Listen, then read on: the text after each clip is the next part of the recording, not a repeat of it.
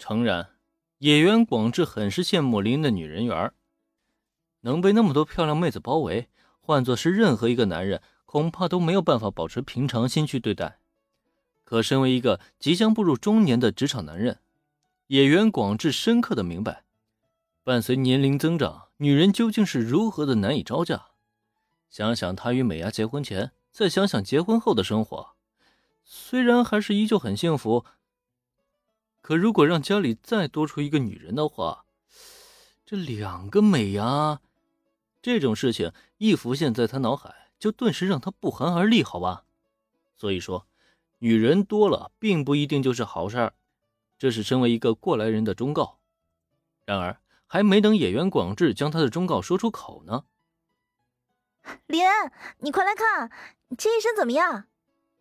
伴随着楼梯口传来一声呼唤，紧接着，一群身穿各式玉服、环肥燕瘦、各有秋千的美丽女孩顿时呈现在大家面前。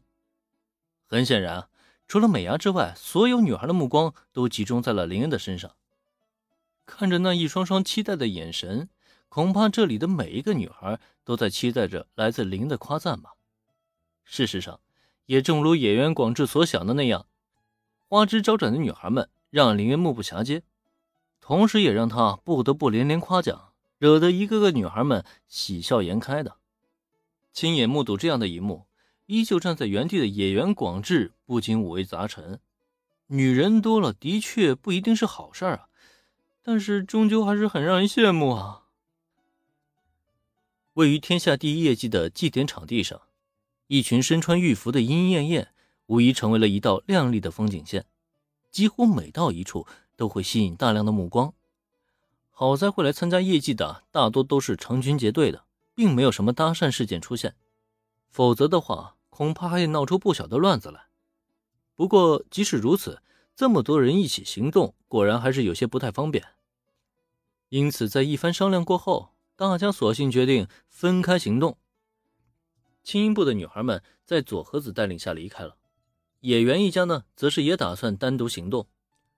只是，就在林想将小葵还给美伢时，这个小家伙是又哭又闹。无奈之下，美伢也只能将自家女儿拜托给林恩，然后转头去追已经被祭典上的大姐姐们给拐跑的小新。哎呀，这家人还真是心大呀！眼瞧着野原夫妇追逐小新的背影。林恩看了看自己怀里的小葵，不由得发出一声感叹：“这一般人应该不可能随便将女儿托付给只认识了一天的陌生人吧？可偏偏呢，这件事情野原夫妇就做得出来。他们早就看出来了吧？咱们不是坏人。”听到林恩的感叹，原子则是耸了耸肩膀，他这大大咧咧性格不会考虑更多了。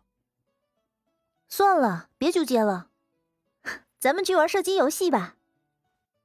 难得来一趟祭典，肯定要玩个痛快才行啊！这不，原子很快就拉着林恩来到了一个射击摊前，买下了十个用于射击的软木塞。哎，林，我想要那个。将上好的软木塞的玩具枪塞到林恩手里，原子一直远处的一个奖品，那是一个足有一米高的玩具熊。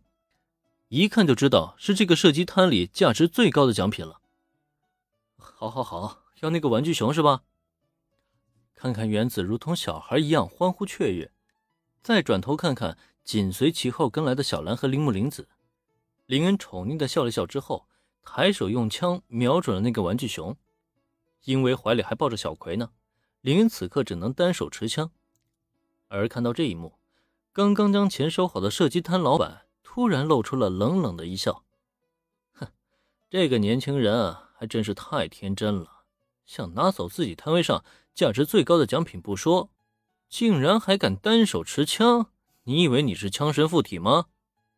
再说了，就算是枪神附体，也绝对不可能拿走那只最大的玩具熊啊，因为那把软木塞枪的冲击力啊，是根本就不可能撼动那个玩具熊的。哎，熊熊呢？本来射击摊老板冷眼旁观，就仿佛在看到一个小丑一样。可让他无论如何都没想到，林恩虽然看似简单的单手持枪，可在手持上那个玩具枪的一瞬间，他的枪械精通技能却已经发动起来了。在那一瞬间，他的脑海中已经浮现出开枪的最优弹道，也让他清楚地认识到，究竟射击玩具熊的哪个部位才能利用这个威力极小的玩具枪击倒目标。